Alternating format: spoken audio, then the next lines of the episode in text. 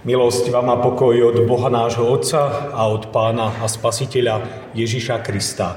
Amen. Vypočujte si, milé sestry a milí bratia, Božie slovo, ako ho máme zapísané v Evaníliu podľa Lukáša v 10. kapitole vo veršoch 16 až 20, takto v mene pánovom. Kto vás počúva, mňa počúva. A kto vami pohrdá, mnou pohrdá. Kto však mnou pohrdá, pohrdá tým, kto ma poslal. Potom vrátili sa oni sedemdesiati a s radosťou hovorili, Pane, aj démoni sa nám podávajú v Tvojom mene. Povedal im, videl som satana ako blesk padať z neba. Aj hľadal som vám moc šliapať po hadoch a po škorpiónoch, aj moc nad všetkou silou nepriateľa a nič na svete vám neuškodí. Ale nie z toho sa radujte, že sa vám duchovia poddávajú, ale radujte sa radšej, že vaše mená zapísané sú v nebesiach. Amen. Milé sestry a milí bratia pánovi Ježišovi Kristovi, z čoho sa tak najviac dokážete tešiť? Možno z úspechu svojich detí alebo vnúčat, alebo keď sa vám darí vo vašej práci, že ste dosiahli nejaký úspech, možno sa tešíte dobrému zdraviu či fungujúcim vzťahom medzi vašimi priateľmi. Už nech je to čokoľvek, istotne sa zhodneme na tom, že prežívať radosť a potešenie je niečo veľmi príjemné. Ale tento stav však netrvá väčšine, je dočasný. A o tom hovorí aj dnešné evanílium. Evangelista Lukáš svoju desiatú kapitolu začína tým, ako Pán Ježiš Kristus poveruje 70 učeníkov. To bola ďalšia skupina mužov mimo tých 12, ktorých poznáme. Aby išli do okolitých miest a dedín s radostným posolstvom o Božom kráľovstve prečítanom úrivku sa títo 70 nadšene vracajú zo svojej misie a nevedia sa dočkať, ako budú môcť Ježišovi vydať svedectvo o skúsenostiach, ktoré na tejto ceste zažili. Majú nielen úspech, ale aj radosť z toho, že boli svetkami, ako v moci Božej autority ustupovali zlé a temné síly. A Ježíš ich povzbudzuje, že áno, že dostali od Neho takúto moc, aby všetko zlo v jeho mene bolo porazené, avšak na strane druhej im jednoznačne pripomína, aby, na svoju, aby svoju radosť primárne nestávali na tejto radosti, nakoľko ide iba o dočasnú skúsenosť s takouto mocou. Že to malo vlastne poslúžiť na to, aby bol Boh aj v tomto oslávený. A tá najväčšia radosť predsa spočíva v tom, že je tu nádej výťaznej budúcnosti, ktorá ich ešte len čaká. A to sú tie pánové slova, ktoré im adresuje. Radujte sa radšej, že vaše mená sú zapísané v nebesiach. Môžeme uviezť niekoľko takých pozitívnych aspektov návratu 70 učeníkov. Najprv sa radovali a kľudne mohli aj reptať, lebo nemali to jednoduché. Zjavne sa stretli aj s vážnym odporom, aj s odmietnutím zo strany tých druhých, ako ich varoval sám Ježiš. Čítame o tom v 3. verši. Aj hľa posielam vás ako baránkov medzi vlkov. Teda počujte, nebudete to mať ľahké a tak rátajte s problémami. Ale oni s dôverou poslúchli poverenie svojho pána a boli naplnení radosťou z ich úspechu. Mohli by sme tiež povedať, že uznali, že ich autorita spočívala nie z ich samých, ale bola založená na autorite pána Ježiša Krista lebo oni z jeho poverenia a v jeho mene išli vykonať túto misijnú službu. Oni sa nespoliehali na seba, ale na Božiu moc, ktorá im bola daná. A určite sa na toto poverenie aj nejakým adekvátnym spôsobom e, pripravili, predovšetkým venovali čas modlitbe. Pán Ježiš ich tomu predsa aj vyzval slovami, že žatvy je mnoho, ale pracovníkov málo, preto proste pána žatvy, aby vyslal robotníkov na svoju žatvu. A po modlitbe, po príprave, teraz vykročili v pevnej a oddanej viere, vydali sa na pánovú žatvu. Sestri a bratia, ak chceme byť vo svojej kresťanskej viere aj my takto oddaní, a túžime Pánu Bohu slúžiť, tak musíme počítať s tým, že nás môžu aj iní odmietnúť. Že nepríjmu proste naše svedectvo viery. Ale to nemá byť práve dôvodom k našej rezignácii.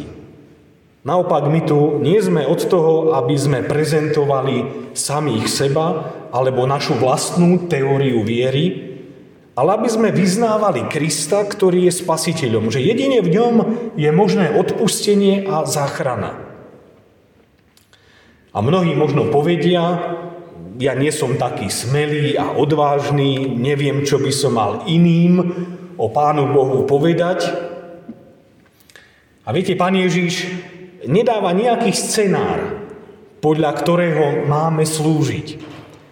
Proste nás vysiela, aby sme išli a zdieľali posolstvo lásky, pokoja a nádeje. Neexistuje iný spôsob, ako to urobiť. Ísť vo viere v Božiu moc. A takto to urobili aj oni 70.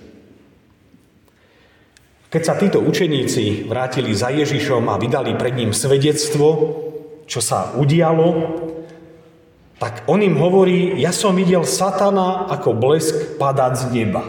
Sú také zvláštne slova. Treba povedať, že diabol a temné síly v tomto svete stále zúria. Ale posledné slovo patrí ale Bohu. Vidíme napríklad, čo sa udialo pri Ježišovom narodení. Diabol sa ho pokúsil zničiť ako dieťa prostredníctvom krvilačného despotu kráľa Herodesa. Potom na začiatku svojej verejnej služby Ježiš výťazne poráža diablové pokušenia a jeho nástrahy na púšti. A samozrejme Ježiš na kríži definitívne porazil hriech a pri svojom zmrtvých vstaní aj moc smrti. A toto dobývanie moci zlého sa deje aj prostredníctvom pánovej cirkvi dnes. Keď sa zvestuje moc Evanielia a autorita Ježíša Krista, vtedy temné sily a moc zlého musia vždy ustúpiť. Isté, že konečný diablov pád nastane až pri Ježišovom druhom slávnom príchode. Apoštol Ján túto skutočnosť zaznamenal vo svojom videní. A diabol ich z vodca bol hodený do ohnivého a sírového jazera a tam bude mučený dňom i nocou na veky. Teda diabol už prehral a bude mu to spočítané na konci vekov. A to je, sestri a bratia, to evanielium. To je tá radosť, že Boh je víťaz. Pán Ježíš týmto učeníkom ešte vraví, aj hľa dal som vám moc šliapať po hadoch a po škorpiónoch, aj moc nad všetkou silou nepriateľa a nič na svete vám neuškodí. To sú slova povzbudenia a nádeje. Tie hady a škorpióny vlastne predstavujú tie diablové nástrahy jeho nebezpečenstva a tie majú aj v dnešnom svete našej spoločnosti rôzne sofistikované podoby. Už v prvej knihe Mojžišovej v 3. kapitole hneď na začiatku si čítame o prvom hriechu prvých ľudí. A tam čítame zároveň aj o radostnej prorockej zvesti, ktorá hovorí o tom, že je had, ktorý predstavoval zlého, bude raz porazený. A to sa naplnilo v Kristovom kríži. Takže už na začiatku Biblie je radosné posolstvo o porážke zlého. Pán Ježiš dal učeníkom svoju moc, dal im svoju autoritu, aby temné sily ustúpili. Nikto nemôže zvíťaziť nad Božím kráľovstvom. A to je uistenie, ktoré ako církev aj dnes máme. Preto keď aj nás Pán Ježiš vysiela, aby sme tam, kde sme, svedčili o evanieliu Pána Ježiša, tak to máme robiť s vedomím, že nikto a nič nám nemôže uškodiť. Lebo moc Božia je silnejšia ako akýkoľvek nepriateľ. Samozrejme to prekonanie síl temnôt, o ktorom učeníci tu hovoria, je iba dočasnou radosťou. Ježiš im hovorí o inej radosti. Hovorí im, aby sa tešili z iných vecí, o tej radosti z budúcnosti. Nie z tohto sa radujte, že sa vám duchovia poddávajú, ale radujte sa radšej, že vaše mená sú zapísané v nebesiach. Zdá sa, že Ježíš naznačuje, že ich evangelizačno-misijné poslanie má byť motivované inou nádejou. Oni boli nadšení, že sú svedkami toho, ako moc zlého v Ježišovom mene ustupuje. Sestri a bratia, kto z nás by neprežíval podobnú radosť, keby sme aj my mohli takto v moci Božej autority a v moci Ježišovho mena konať takéto divy. Že by sme boli priamými svetkami, ako zlo a neprajnosť v mene Ježiš ustupujú. Avšak toto nie je iba nejaký ideál, o ktorom nejako tak premýšľame. Ale toto je realita, toto je skutočnosť, toto sa deje aj v Kristovej cirkvi dnes. A preto ak ty ja podriadíme svoj život tej najvyššej autorite Pánu Bohu a umožníme mu, aby konal svoje dielo, tak budeme aj my svetkami jeho mocného konania. A Božie zázraky a divy sa dejú aj dnes. Avšak to, k čomu Pán Ježiš vedie svojich učeníkov, je to, aby mali inú radosť, že ich mená sú zapísané v knihe života. Nič nie je viac, ako táto skutočnosť. Nič väčšieho a radosnejšieho nad to niet. A Pán Ježíš na Janovom zjavení hovorí ešte tieto slova. Kto zvíťazí, takto bude oblečený do bieleho rúcha a nevymažem jeho meno z knihy života, ale vyznám jeho meno pred svojim otcom a pred jeho anielmi. Je naozaj veľkou radosťou a vôbec výsadou, keď vieme, že naše mená sú zapísané v knihe života, v nebesiach. A keď vieme to, že Ježiš nás takto vyzná pred svojim nebeským Otcom. A mali by sme byť preto, sestri a bratia, naplnení radosťou z tohto Ježišovho prisľúbenia. To je to, čo nám má dávať nejakú silu a odvahu a nádej kráčať dopredu a byť verný svojmu poslaniu ako tých, ktorí kráčajú za svojim pánom. No a na záver. Táto radosť môže v nás dozrievať jedine vtedy, ak aj my dozrievame v našom poznaní Božích pravd a prežívanie skutočnej Božej dôvery v Jeho prítomnosť.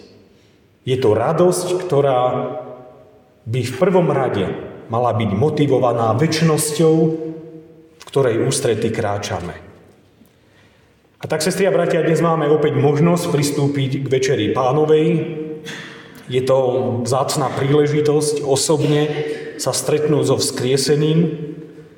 Je to čas, v ktorom prichádzame pred Krista ako tú najvyššiu autoritu, pred tú autoritu, ktorá zaháňa všetku moc toho zlého i všetky temné sily.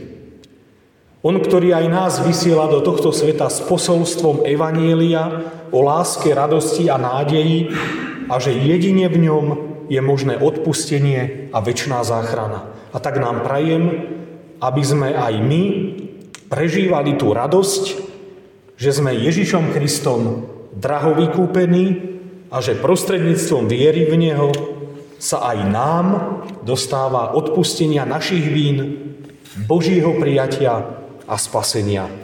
Amen. Stížme sa k modlitbe. Pane Ježišu Kriste, chválime a slávime Tvoje meno za Tvoju lásku k nám. Ďakujeme, že nás i dnes príjmaš k stolu Tvojej milosti. A tak prosíme, aby sme nielen príjmali Tvoje odpustenie, ale aby sme sa nechali aj Tebou použiť pre Tvoje dielo záchrany v tomto svete. Aj nás ako oných 70 vysielaš, aby sme išli a slúžili posolstvom Evanielia, ktoré je liekom pre tých, ktorí sú stratení v hriechu. Evanielium, ktoré má moc zachrániť ľudské duše pre väčší život. A tak nám daj prosíme väčšej odvahy vykročiť na túto cestu a daj nám aj svojho svetého ducha, ktorý nás bude na tejto ceste viesť.